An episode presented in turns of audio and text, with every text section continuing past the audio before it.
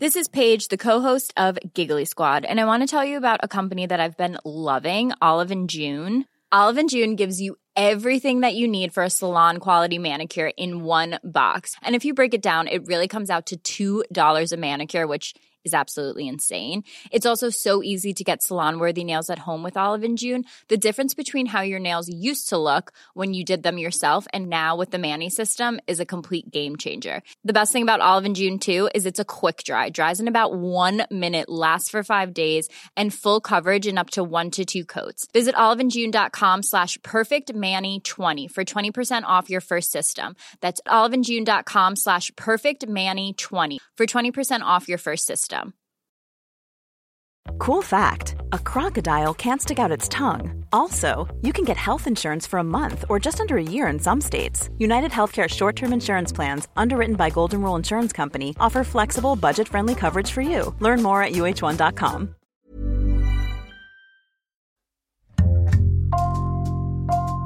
Bonjour, c'est Jules Lavie pour Code Source, le podcast d'actualité du Parisien. Inversion de corps, cercueil trop petit, refermé en montant dessus. Dans la région de Bordeaux, un ancien salarié des pompes funèbres dénonce les coulisses peu reluisantes du secteur. La journaliste Ariane Rioux de la cellule Récit du Parisien a recueilli une dizaine de témoignages confortant ces accusations avant de publier un article sur le sujet le 24 avril. Elle nous raconte son enquête aujourd'hui dans Code Source.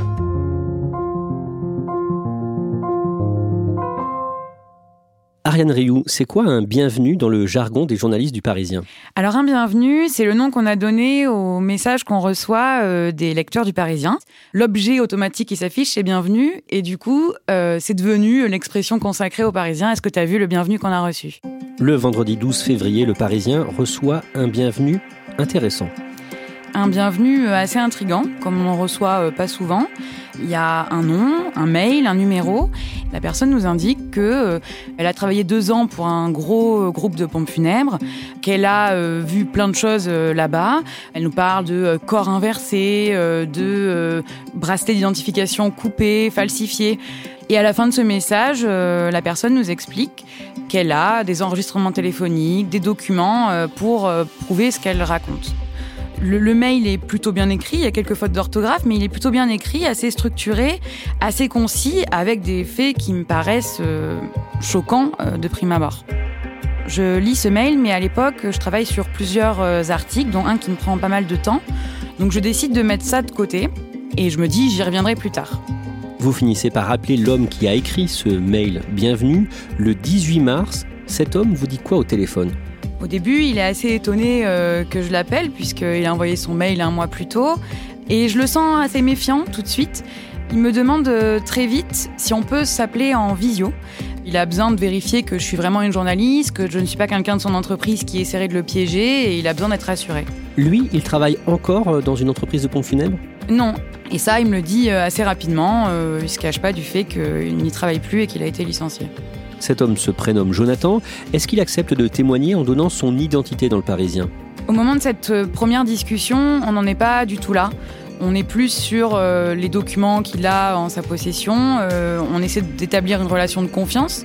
À l'époque, on ne parle pas du tout de ce que ça donnera. Moi, je veux simplement vérifier que ce qu'il raconte tient la route. Très vite, on échange sur WhatsApp, on a une discussion où il m'envoie beaucoup de documents. Ça, semble coller, mais euh, c'est des faits très graves qu'il décrit, donc j'ai besoin d'avoir d'autres éléments, d'autres témoignages, et je lui demande de me mettre en contact avec euh, des employés ou d'anciens employés qu'il connaît euh, là-bas. Et c'est ce qu'il fait? Oui, tout de suite, il accepte de m'envoyer plusieurs contacts de salariés, d'anciens salariés qu'il a lui déjà interrogés. Certains refusent de me parler, d'autres rechignent, je mets un peu de temps à les convaincre. Quelques-uns acceptent, mais je comprends qu'il y a un vrai système, une omerta qui règne euh, dans ce monde-là. Ceux qui parlent, qu'est-ce qu'ils vous décrivent en résumé? Ils me décrivent euh, des manipulations de corps assez étranges, euh, plusieurs affaires qui ont entaché la société et qui n'ont jamais été révélées au grand jour ni aux familles. Vous décidez d'aller sur place pour euh, rencontrer Jonathan. Vous le voyez le lundi 29 mars en Gironde, dans la commune de Lège-Cap-Ferré. D'abord, racontez-nous où se passe l'interview.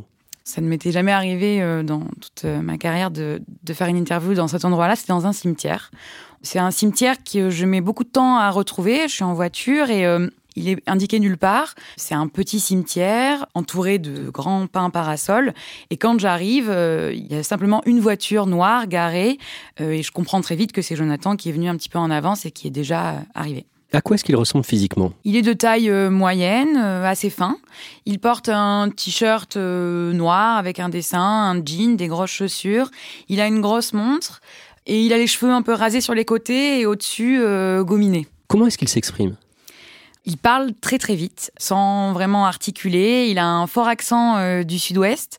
Je sens qu'il a envie de parler, que c'est une façon pour lui de libérer un peu tout ce qu'il a pu accumuler depuis euh, plusieurs mois. Il répond à toutes mes questions. Pourquoi est-ce qu'il fait ça? Pourquoi est-ce qu'il a cherché à parler à des journalistes? Est-ce que c'est pour se venger puisqu'il a été licencié de son entreprise? Je sens qu'il y a une forme de rancune vis-à-vis de ses chefs. Il le dit à plusieurs reprises. Il y a une forme de justice derrière ça. Il veut que justice soit faite. Euh, il veut révéler des choses qui n'auraient jamais dû se passer. Dans ce cimetière, où vous êtes donc tous les deux à l'Èche-Cap Ferré, il s'est passé, selon lui, quelque chose d'anormal.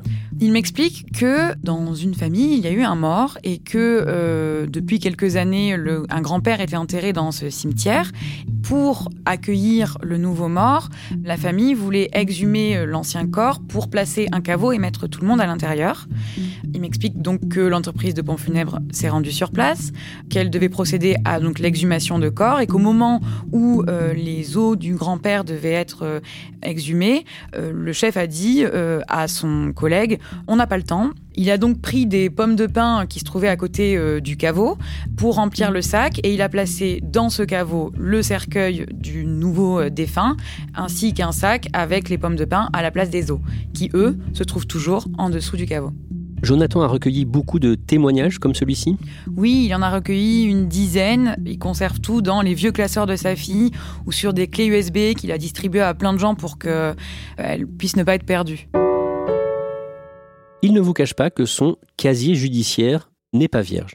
Non, il m'explique que quand il était plus jeune, euh, il a été condamné pour violence et que euh, il a d'ailleurs déménagé à Bordeaux pour refaire sa vie, mais euh, il est complètement transparent sur tout ça. À quel moment est-ce qu'il vous raconte ça? Il me raconte ça quand je l'interroge sur sa vie et sur son parcours et il m'en parle naturellement sans que j'ai même à lui poser la question. Justement, qu'est-ce qu'on sait de son parcours?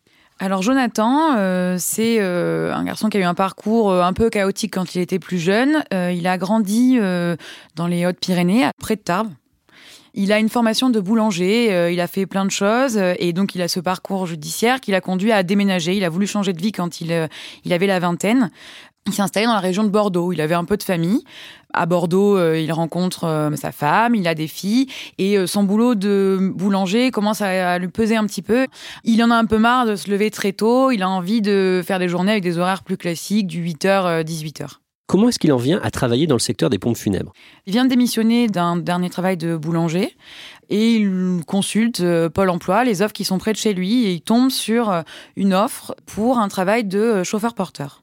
C'est à 500 mètres de chez lui euh, et il se dit euh, pourquoi pas, euh, la proximité lui donne envie de répondre à l'offre. Et cette offre vient donc de Funecap, c'est une grosse entreprise. Dans le monde du funéraire en France, c'est la deuxième plus grosse entreprise derrière PFG, les pompes funèbres générales. C'est un groupe pas très ancien, ça a été créé par deux associés en 2010 le groupe a racheté euh, plusieurs entreprises, dont euh, Rock Éclair, une marque euh, assez connue en 2015. Et en 2020, elle a réalisé 350 millions d'euros de chiffre d'affaires. Elle a bonne réputation, cette entreprise? Oui, elle a l'air d'avoir plutôt bonne réputation. Elle a même remporté un prix pour meilleure qualité de service décerné par Capital pour le monde du funéraire en 2021. Sur Google, je regarde un petit peu ce qui se dit. Les avis sont partagés, mais il y a des bons avis comme des mauvais. Jonathan débute chez Funecap en septembre 2018. Que fait-il précisément dans cette entreprise? Il commence par un CDD de six mois. Dès son premier jour, il doit participer à une mise en bière. L'idée, c'est donc d'installer, de préparer les corps avant une inhumation ou une crémation. Et donc son travail consiste à pratiquer ces mises en bière et aussi à euh, déplacer les cercueils d'un endroit à l'autre, de rapatrier des corps. Il découvre que c'est un métier très difficile, les journées sont longues. Oui, il me dit même qu'il sait quand il commence, mais il sait jamais quand est-ce qu'il va terminer sa journée. Parfois, il a même pas le temps de manger, et ça commence à être assez insupportable pour lui. Au-delà du rythme de travail, selon lui, est-ce qu'il a été amené à faire des choses choquantes? Oui, euh, il m'explique que lui est arrivé de euh, s'asseoir sur le couvercle du cercueil pour pouvoir, euh, d'une certaine façon, tasser le corps et que son collègue puisse fermer le cercueil. Il utilise l'image d'une valise trop remplie sur laquelle il faudrait s'asseoir pour pouvoir la refermer. Qu'est-ce qu'il dit d'autre? Il m'explique que plusieurs fois, on lui a demandé de casser les os de défunts pour les faire rentrer dans les cercueils, trop fins ou trop petits par rapport à la taille du défunt, ça, il m'affirme qu'il a toujours refusé de le faire et qu'il a trouvé d'autres moyens euh, quand euh, la situation se présentait. L'entretien avec Jonathan dans ce cimetière de Lèche-Cap-Ferré dure environ trois heures et le lendemain, Ariane Rioux, vous rencontrez un autre salarié du secteur des pompes funèbres qu'on appellera Patrick. C'est un homme euh, qui veut rester totalement anonyme. Il travaille dans le secteur du funéraire depuis euh, six ans et il a acquis un certain statut euh, d'aumônier. Enfin, c'est lui qui utilise cette expression. Il m'explique que beaucoup de salariés du funéraire se sont confiés à lui et lui ont rapporté plusieurs pratiques. Lui-même a constaté certaines d'entre elles. Avec lui, vous faites un tour en voiture, une sorte de visite guidée des crématoriums de la région. On visite euh, les crématoriums, les funérariums, les hôpitaux, et à chaque fois qu'on passe euh, devant les différents lieux, il me raconte des histoires euh, sur chacun d'entre eux. Il confirme plusieurs faits que m'a rapporté Jonathan. Il me parle même de gens qui se sont mis les deux pieds joints sur le cercueil pour pouvoir le fermer, briser les os d'un défunt, il m'en parle aussi. Et il me rapporte d'autres faits, d'autres employés sur des inversions de corps avant une crémation. Ariane Rioux, vous allez essayer d'en savoir plus sur cette histoire d'inversion de corps. Je réussis à avoir euh, le numéro de la personne qui s'est confiée à Patrick, qui euh, au départ est très méfiant, très anxieux, et finit euh, de fil en aiguille par me raconter cette journée qui l'a marqué. Il m'explique qu'il en est, il y pense toujours encore tous les jours. Pour lui, c'est un très très lourd secret. il s'est confié seulement à, à quelques personnes. Qu'est-ce qu'il vous raconte? Il me raconte que euh, un matin, euh, il arrive euh, au funérarium. Ce jour-là, il est censé réaliser une mise en bière d'une défunte, préparer le corps avant une crémation, le placer dans le cercueil avant l'arrivée de la famille. Donc il arrive une heure et demie plus tôt avant la, la, crémation. Et donc dans ce funérarium, tous les corps sont placés dans des cellules réfrigérées avec des tableaux avec les noms des défunts qui sont à l'intérieur, toutes les identités. Et euh, il consulte les tableaux et là il prend peur, il ne trouve pas le nom euh, de la défunte sur qui il doit opérer une mise en bière. Il se demande ce qui se passe, il appelle son chef, son chef lui dit c'est bizarre, vérifie. Donc il se met à, ouvrir toutes les cellules pour euh, retrouver le corps, il ne le retrouve toujours pas. Et là il voit un nom d'une dame et ça fait titre dans sa tête, il se dit mais cette dame, elle aurait dû être incinérée trois jours plus tôt. Et là il comprend que c'est la mauvaise défunte qui a été incinérée, il panique.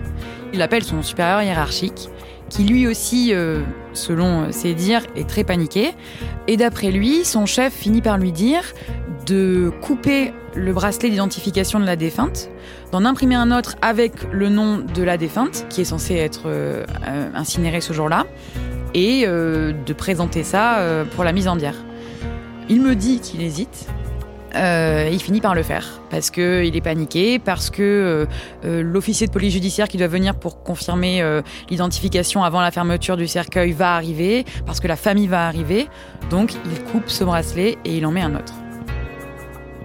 La famille va venir se recueillir sur le cercueil, le toucher, et lui me dit Moi, je suis très très mal parce que je sais que ce n'est pas la bonne personne qui est à l'intérieur du cercueil.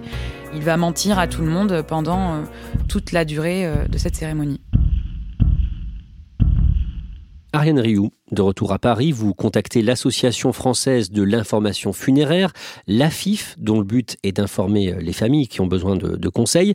Cette association n'est pas surprise de ce que vous leur rapportez. Je discute avec Michel Koenig, qui est le président de l'association, et il me rapporte des histoires qui euh, ressemblent peu ou prou à ce que euh, Jonathan ou d'autres euh, salariés m'ont raconté. Il m'explique qu'une famille endeuillée lui a raconté qu'au moment de la mise en bière de leurs proches, l'entreprise de pompe funèbre a proposé de casser le coude de la défunte pour la faire rentrer dans un cercueil trop petit. Ariane Rioux, pendant votre enquête, vous apprenez que l'atteinte à l'intégrité d'un cadavre est passible, d'après le code pénal, d'un an de prison et de 15 000 euros d'amende. Pour en revenir à cet homme qui a contacté la rédaction du Parisien et que vous avez rencontré dans un cimetière, Jonathan, qu'est-ce qu'il fait avec tous les témoignages qu'il a recueillis? Il décide d'aller voir euh, un avocat, d'abord pour parler de sa situation et euh, de son licenciement. Et son avocat, qui est spécialisé dans le droit du travail, lui conseille d'aller voir une avocate pénaliste qui reçoit elle aussi Jonathan et qui est stupéfaite euh, par ce qu'elle entend. Elle m'explique que en fait Jonathan lui a mâché le travail parce qu'il a accumulé beaucoup de documents et elle fait un signalement au parquet de Bordeaux en octobre 2020 euh, et un mois plus tard, euh, mi-novembre, une enquête est ouverte. C'est la gendarmerie euh, qui est saisie. On est encore au stade de l'enquête préliminaire. Je sais que plusieurs anciens salariés ont été entendus, ainsi que le responsable local de Funecap dans le sud-ouest. Est-ce que vous avez pu parler à des familles qui ont été victimes de ces erreurs ou de ces actes? Oui, j'ai essayé d'en contacter plusieurs, notamment une qui euh, a refusé totalement de me parler. Leur témoignage pouvait être intéressant parce qu'ils s'étaient rendus compte euh, du méfait et ils avaient réussi à obtenir un accord avec l'entreprise de pompes funèbres. Ils avaient obtenu que euh, les obsèques soient gratuites et en plus de ça, deux chèques d'un montant de 1500 euros. Ariane Rioux, le lundi 5 avril, avant de publier votre article, vous contactez l'entreprise Funecap, mise en cause par cet ancien salarié et plusieurs autres témoignages. Oui, euh, à ce moment-là de l'enquête, euh, j'estime que j'ai assez de témoignages pour euh, les faire répondre sur le sujet. J'envoie plusieurs mails, j'appelle plusieurs fois, puis j'ai du mal à avoir quelqu'un. mais je comprends qu'ils ont reçu la demande et qu'ils sont en train de chercher comment répondre. Et finalement, quatre jours après, je reçois l'appel d'une personne qui est à la tête d'une agence de communication, mais externe. Que vous dit cette personne au téléphone? Cette personne euh, m'indique que euh, Funecap ne fera pas de commentaires euh, sur l'affaire parce qu'il y a une enquête en cours et qu'ils ne sont pas au courant de tous les faits qui sont versés au dossier. Ariane Rioux, votre article est publié dans le Parisien le samedi 24 avril. Ce jour-là, c'est l'un des plus lus par nos abonnés. Plusieurs familles touchées par la question vous contactent ensuite. Oui, j'ai eu plusieurs retours, notamment euh, l'appel d'un homme. Lui-même avait été confronté 20 euh, ans plus tôt à ce genre de situation. Euh, c'était pour l'enterrement de sa nièce. Et l'entreprise de pompes funèbres avait proposé de casser les os de sa nièce pour pouvoir la faire rentrer dans le cercueil. Et il me remerciait de tout ça, puisque pour lui, ce sont des faits qui existent, mais dont on parle très peu.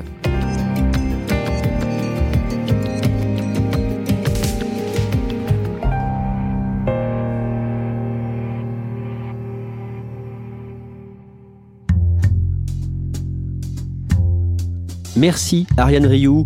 Cet épisode a été produit par Thibault Lambert, Raphaël Thomas et Raphaël Pueyo. Réalisation Julien Moncouquiol. Code Source est le podcast d'actualité du Parisien, disponible chaque soir du lundi au vendredi. Pour ne rater aucun épisode, abonnez-vous sur Apple Podcast, Google Podcast ou encore Podcast Addict. N'hésitez pas à nous écrire code source at leparisien.fr. Et puis si vous aimez Code Source, dites-le nous en laissant des petites étoiles ou un commentaire sur votre application préférée.